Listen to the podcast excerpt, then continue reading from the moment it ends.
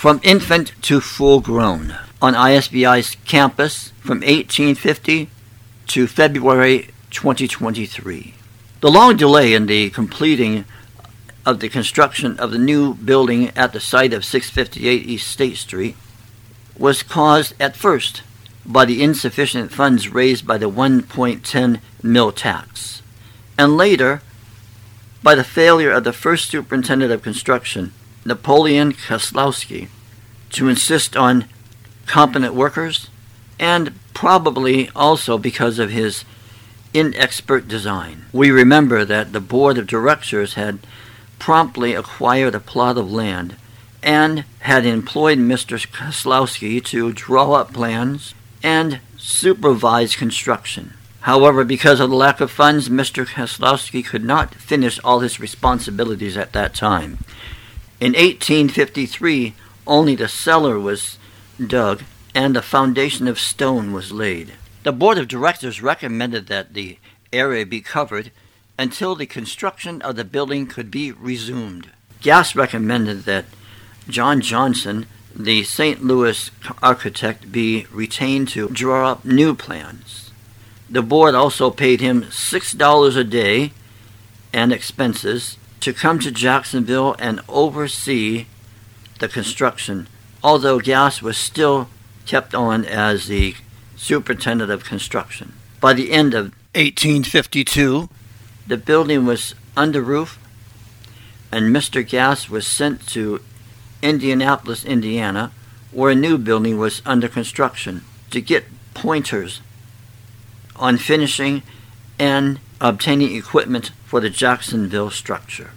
The entire work, plastering, painting, and so on, continued throughout the years 1852 to 1853, and the grounds were graded, and a cistern was dug, and auxiliary structures such as wash house, bakery, workshop, and two other friveries were constructed. Superintendent of Construction, Mr. Gass, was authorized to have desks built, and then he sent then Principal Joshua Rhodes east in 1853 to attend a meeting of superintendents of schools for the blind.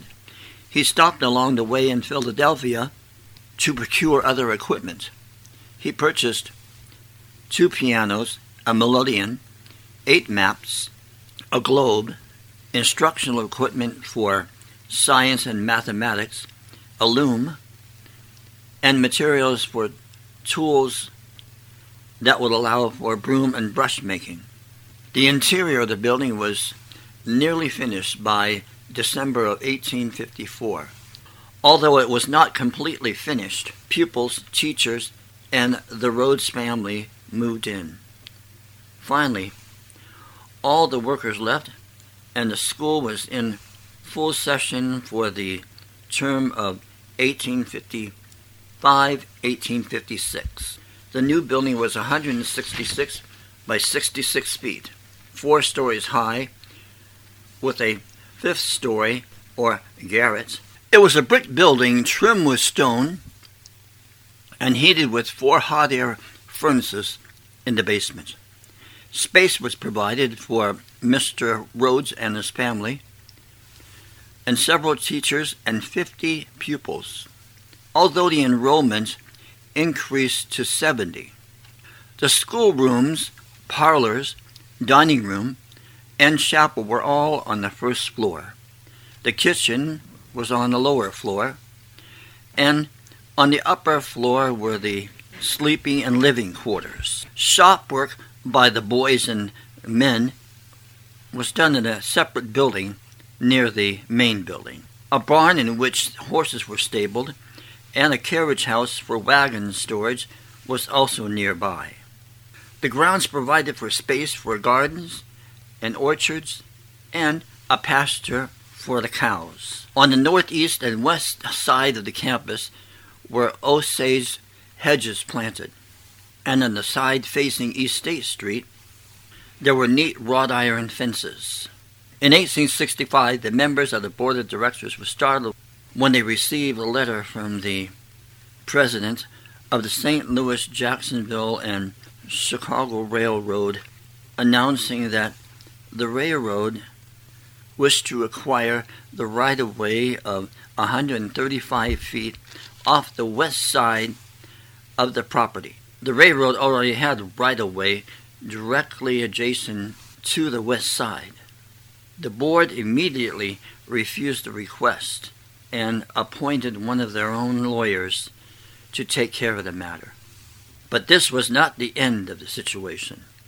The railroad president reminded the trustees that in 1857 the state of Illinois legislature had passed an act that gave the railroad the right to acquire any state land that was necessary for the operation of the railroad. Of course, the trustees protested vigorously against the seemingly high handed procedures, but all appeals to the courts failed, and the railroad took legal possession of that strip of land. Even the legislatures would do nothing other than require the governor to appoint a commissioner to look into the matter, but later also decided in favor of the railroad. The railroad called the Gulf Mobile and Ohio Railroad in 1970 proceeded to build sidings and depots and generally to create hazards to pupils and public when going from the school to the downtown area. But in over 100 years, the crossing has always been guarded by a watchman or by warning bells, and there has never been any accidents. In later years, when the watchman's shack wasn't actually used for a watchman, it became a Santa Claus house at Christmas time and used for special occasions on other holidays.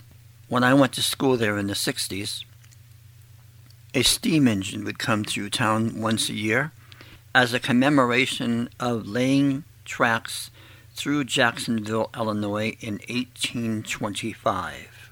That old train station, an awesome piece of history in Jacksonville, is now a restaurant.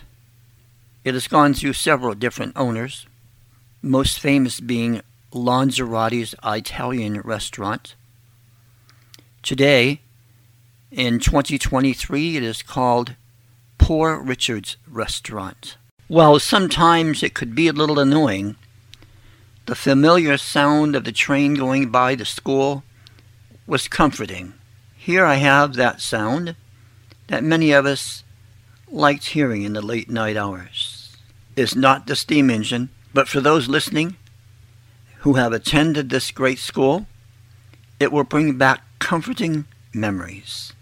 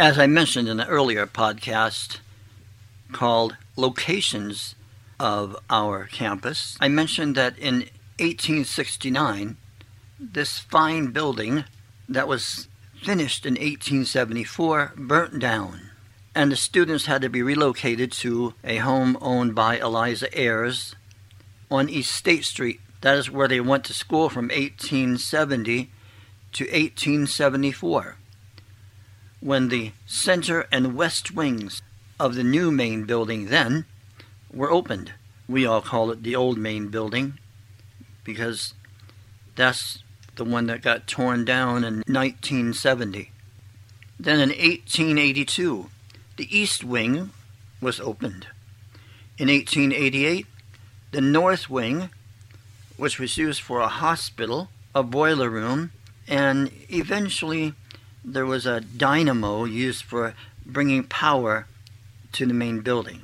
In back of the main building was a stable and a dairy used for cows. The main building could hold up to 300 people. In 1882, 22 additional acres were purchased by the state behind the school to be used for farmland and animals and crops. This was sold back to the state in 1962. The new land came with a two story building that was used for teaching adults trades up to age 60, such as broom making, brush making, link mats, bath mats, basket weaving, things they could make a living with.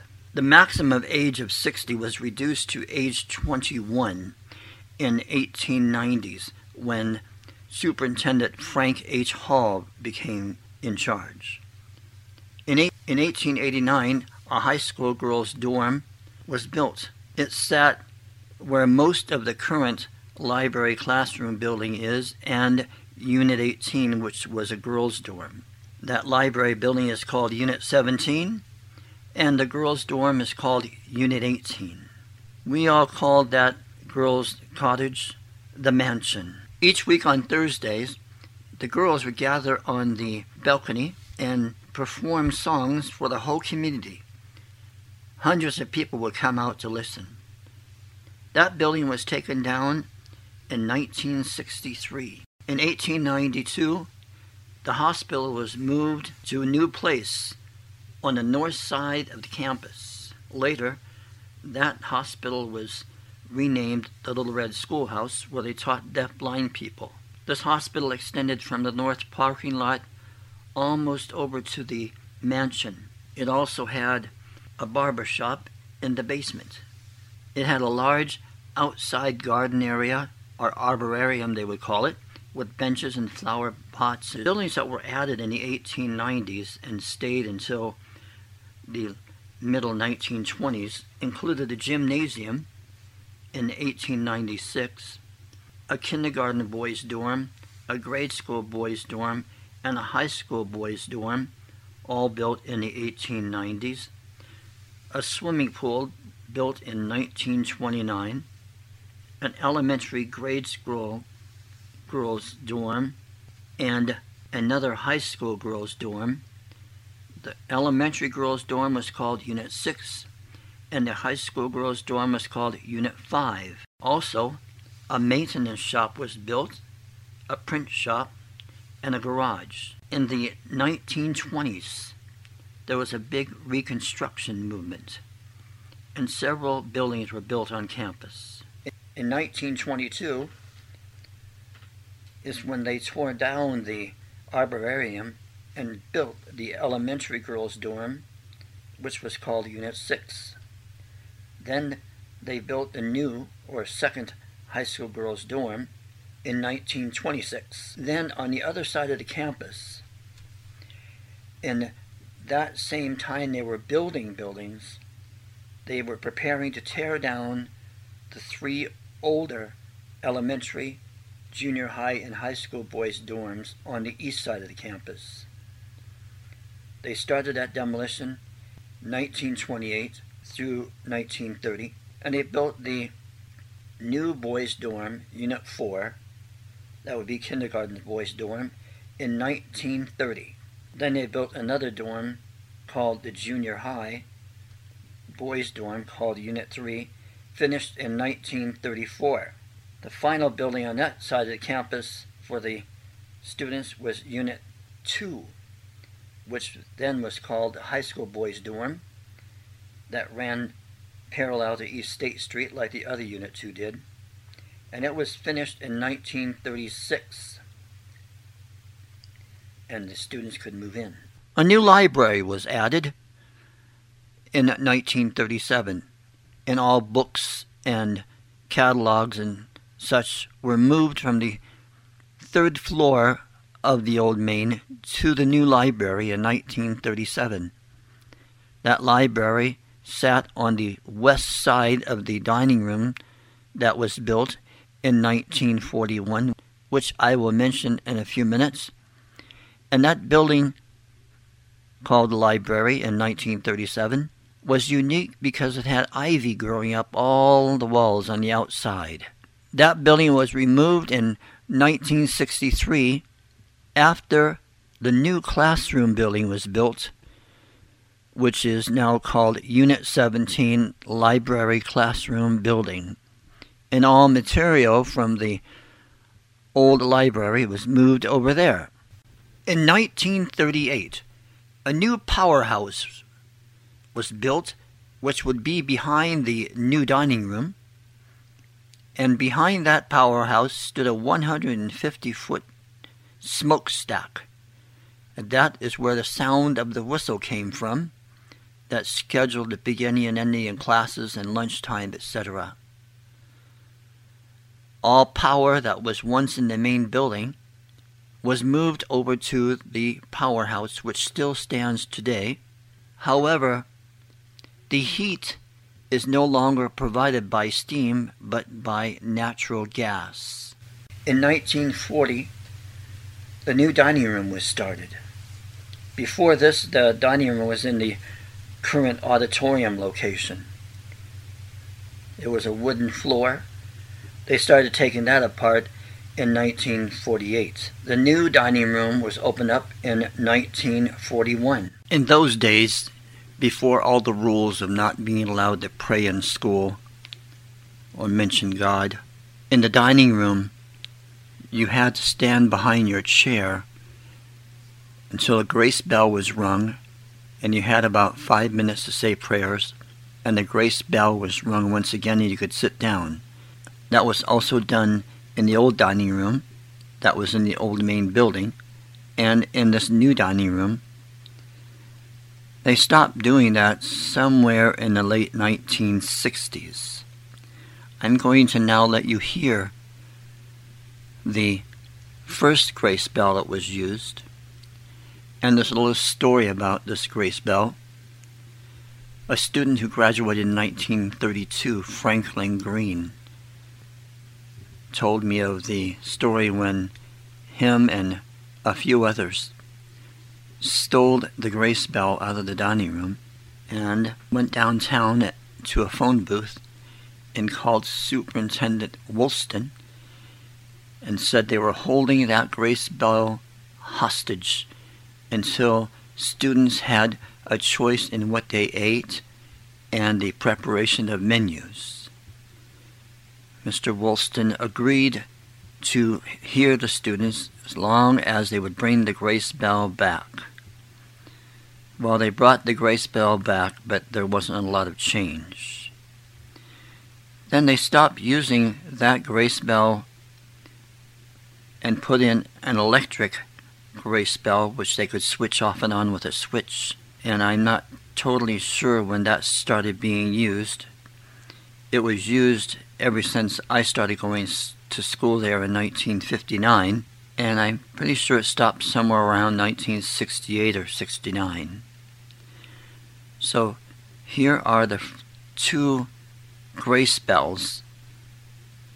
The grace bell 1 sounds like one of those bells that you would ring at a cash register to get attention. The grace bell too, is an electric grace bell that goes bring, bring.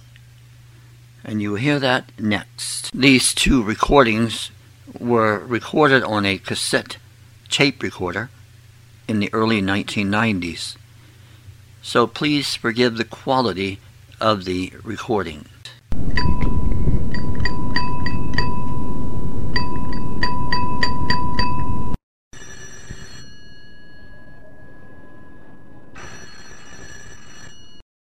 They took the old dining room and they made it be a dance hall for a while, a recreational activity place, and started taking it apart and turning it into a full scale theater. in 1948, and it opened for its first viewing for a Thanksgiving program in 1950. Construction of the new main building, which sits in what was once the Circle Drive of the old main building, started in early 1969. Before students went home for their summer break in 1970, we started moving books over to the new main through the back wall of the principal's office on a ramp that was put between the two opened areas a door in the new main building on the ramp and the back wall of the principal's office.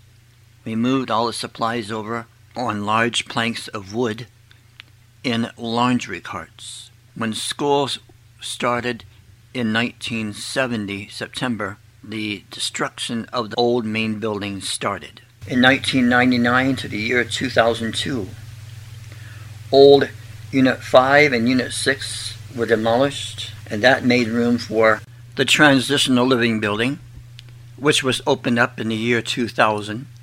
This building was mainly to teach seniors and fifth year seniors independent living skills. There were a few single apartments and some apartments with three bedrooms. Students were originally given a mailbox key and a key to the door. Eventually, the mailbox keys were taken because students had a tendency of losing them. On the east side of the campus, the new Unit 2 co ed dorm, which sat parallel to Howe Street, was built in 2000 2001. They had boys' pods on one side and girls on the other, two of them for each gender, and then a core office desk in the middle of the building. Unit 4 was taken down last.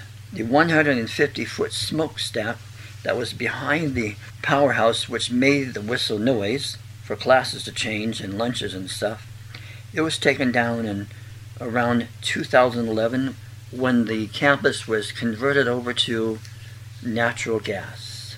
We have since had many updates and remodelings of buildings on campus.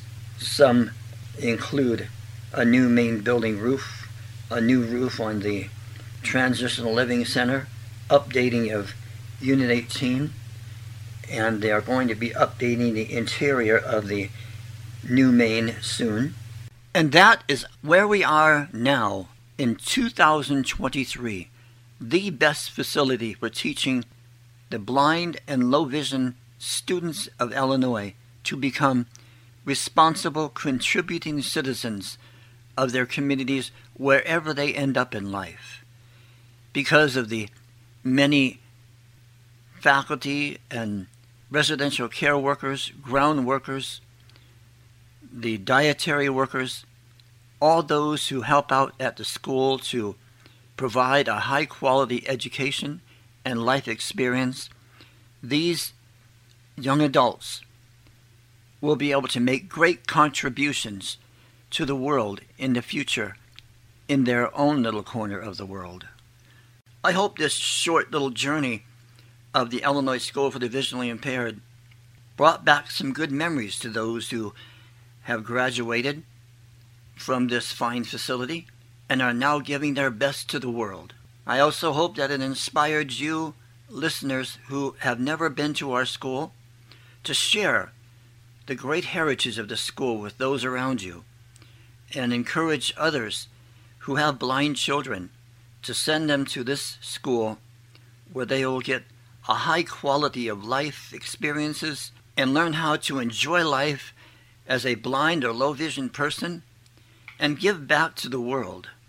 Being blind doesn't mean that the world is ended.